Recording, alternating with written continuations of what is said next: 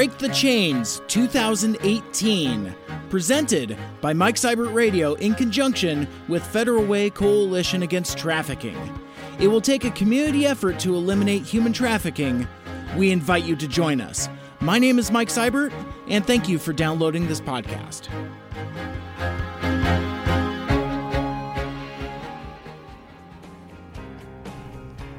Up till now, during this series of podcast episodes, we've heard from several strong and brave people who have shared their experience and insight on how to raise awareness and eliminate human trafficking. Brenda Oliver gave an introduction to Federal Way Coalition Against Trafficking and the Break the Chains 5K. Tasha Smith talked about the upcoming Strapwa National Sex Trafficking Conference and the work she does with Rebuilding Hope, the sexual assault center of Pierce County. Diane Zorro and Jennifer Tucker each shared their stories about how their lives have been affected by human trafficking and sex trade as a mother and as a survivor, respectively. Now, in this final podcast before the Break the Chains of Human Trafficking 5K happening Saturday, May 19th, my guest is John Price, a good friend of mine who is himself a survivor of child sex abuse and trade, and describes himself as a man at war and his war is against all who facilitate the trafficking of children for sex. He joins me now via phone from Kansas City, Missouri. Hey, Mike, how you doing, bud? Fantastic. Well, uh, uh, again, thank you so much for taking the time to uh, talk with me today. I know it's. Uh, um, I, I'm. I'm hoping it's going to be a very uh, educational and enlightening and uh, uh powerful conversation. I'm uh, uh, looking forward to just getting to know you a little better because I, I know I know we've been, kind of been you know Twitter buddies and social media buddies on and off for the last several years, but yeah, I haven't haven't really had a chance to kind of connect on a personal level. So I think um, I, I I'm really looking forward to the opportunity. As as am I. Um, like we've talked about in the past, you know everything that we're going to be discussing today. Of course. Um, but for me, it's just an opportunity to help make someone that I absolutely have grown to trust over the years, even though we've never met face to face, and help you come to better understand um, everything that we're going to be discussing. Absolutely. And that's that's really what a lot of this has become. It's kind of like my uh, um, very much an education about the uh, uh, truths and uh, harsh realities about uh, you know uh, uh, sex trade, sex trafficking, um, child abuse, you know all, all, all kinds of things that you know I, I, think I've admitted to everybody that I've talked to so far.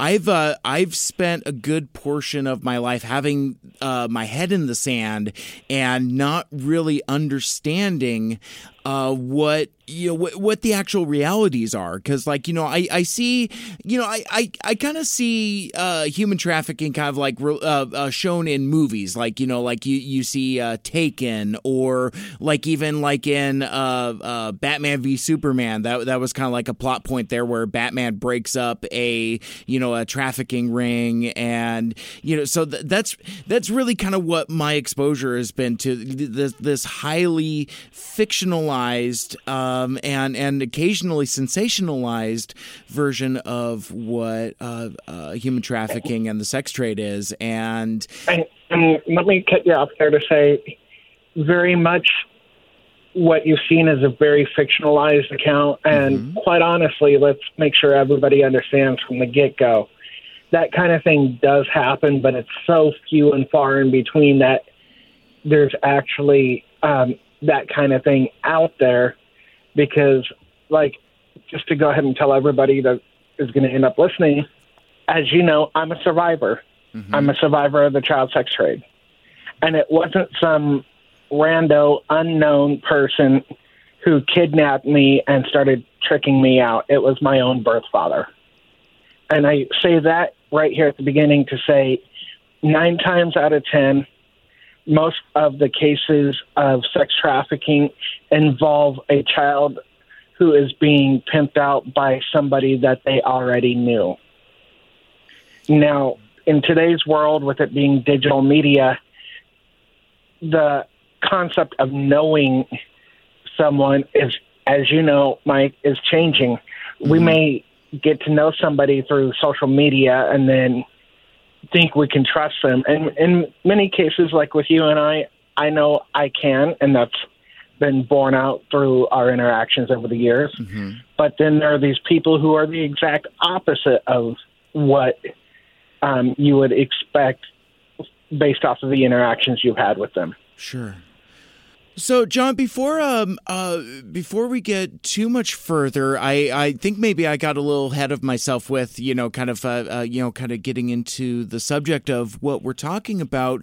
Why don't we wind things back a little bit and oh, why don't you go ahead and in- introduce yourself uh, uh, to me and to anybody listening, and uh, um just just tell me a little bit about yourself, and I'd yeah just kind of like to um hear about you a little bit.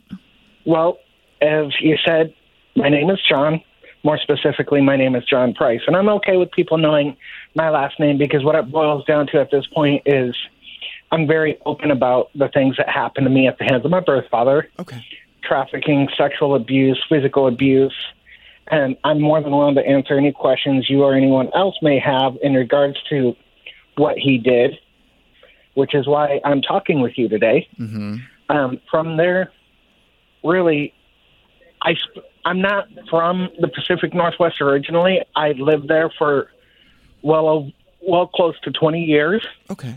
Because at the age of 12 I was adopted by two very wonderful and overly forgiving people.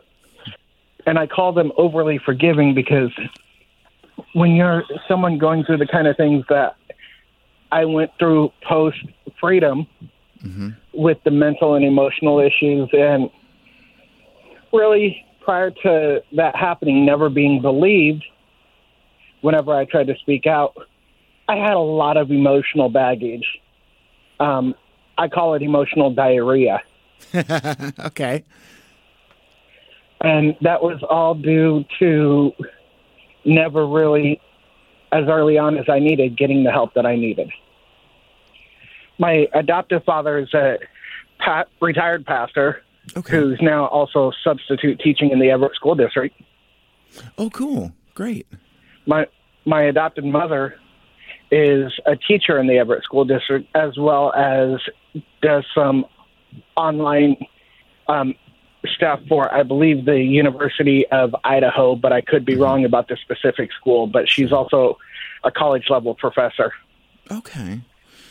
So definitely still have uh, uh, some ties and connections to the Pacific Northwest here. Very much so. Both my little sisters, who are adopted as well, um, still live up in the area with their mm-hmm. kids. So I very much the Pacific Northwest. While I may physically be in another part of the country, mm-hmm. is still in my heart, my home. Um, really, where do we go from here except straight into the dirty? You know what? I, honestly, I think that is uh, that is the best course. So, in uh, in your own time, at your own pace, uh, uh feel free and um, uh, uh, please share with us basically as much as you would like to. Well, the short version to start off with, y'all already know. Like I said a few minutes ago, that mm-hmm. my birth father was my pimp. Mm-hmm it started out um, with him sexually abusing me and then physically abusing me when I wouldn't do what he wanted me to sexually. Mm-hmm. And then it progressed from there where first off, you got to understand there's two different terms that get used when talking about the child sex trade. One is domestic minor sex trafficking, and that's specifically for those who were um, pimped out for sexual situations with other adults or whoever. Mm-hmm. And then there's commercial sexual exploitation of children. That's a broader term that domestic minor sex trafficking falls under. Okay. Um, the reason I give those definitions here now is because while when I was pimped out to other adults for sex, mm-hmm. yes, that is sex trafficking. It goes beyond that, what I was put through because I was also pimped out for child porn production. and the child porn production is where the commercial sexual exploitation, the broader term, comes in. Mm-hmm. Anytime I tried to speak out, I would be called a liar. He would be told, and then I would be beaten mercilessly. Mm. Unfortunately, in ways that would not leave the marks needed to get me the help that I needed sooner. And this went on from my earliest memories from the age of four up to the age of eight when social services here in Missouri finally took me away from my birth parents for the final time. And this was all due to other reasons along the lines of neglect. You know, not keeping right. the house clean, not making sure we were properly bathed, things yeah. of that nature. Yeah. There's the um, there's this short version of the whole long story. I don't know how PG you are trying to keep your podcast there, but there's a lot more detail I could go into. You know, I, I would just you know recommend use use language to your comfort, um, if if uh, if that makes sense. Um, it, it, it makes perfect sense, and the reason why I wanted to make sure ahead of time is because the one story that I usually talk about involves me saying no to um, who a man and a woman who one was a doctor, the other one was a law enforcement officer, mm. and being held by the throat over the balcony of a seedy motel where I had been taken to be filmed and told if I don't do what they wanted me to, they were going to drop me and kill me. Now, that's more to the extreme end of things sure. that you're going to hear mm-hmm. with whoever you talk to, but that's kind of to give you a picture of the kind of stuff that I was put through. Because in that particular instance, the doctor and the law enforcement officer were doing that, doing the filming that night because they were filming me having um, what can only be amounted to as penetrative sexual intercourse with their daughter.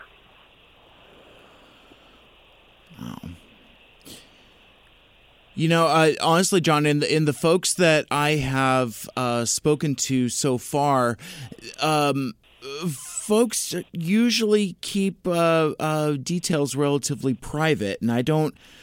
Um, it can be anything from coping, uh, helping them heal by not talking about the dirty details, if you will, sure, to not wanting to overburden the audience. Mm-hmm. But for me, I find at this point in my life, the only way to break the cycle of a lack of understanding that it happens across gender lines and age lines is to give details because without the dirty details of at least one of the situations that I mm-hmm. faced, it basically boils down to people can blow me off like, oh, he's just full of it and not take what I have to say seriously. So I'd much rather give dirty the dirty details when and where I can um, to help educate. Absolutely. And and again obviously that's that's the purpose of what we're doing and I know that that's a, a very specific goal that that you've had, you know, in all of your uh, advocacy and everything that that you've been about is, you know, um, you know, I I I feel like I'm uh uh, kind of like in in the the minor leagues type of thing. You know, I'm just you know kind of like a, a, journeyman just a little bit. Whereas whereas you've uh, you've been in the trenches of this uh, um, for as well, as far as I can understand the majority of your life. Well, quite honestly, what it boils down to is even those of us who are survivors, we're all journeymen because we're constantly learning about new ways of of traffickers. We're learning about new courses of action to take and how to properly assist trafficking victims. Like, as an example, late next month, in the month of June, I'm actually going to be attending a conference here in Missouri called mm-hmm. Show Me a Helping Hand. And the pure focus of that is to educate people on modern day um,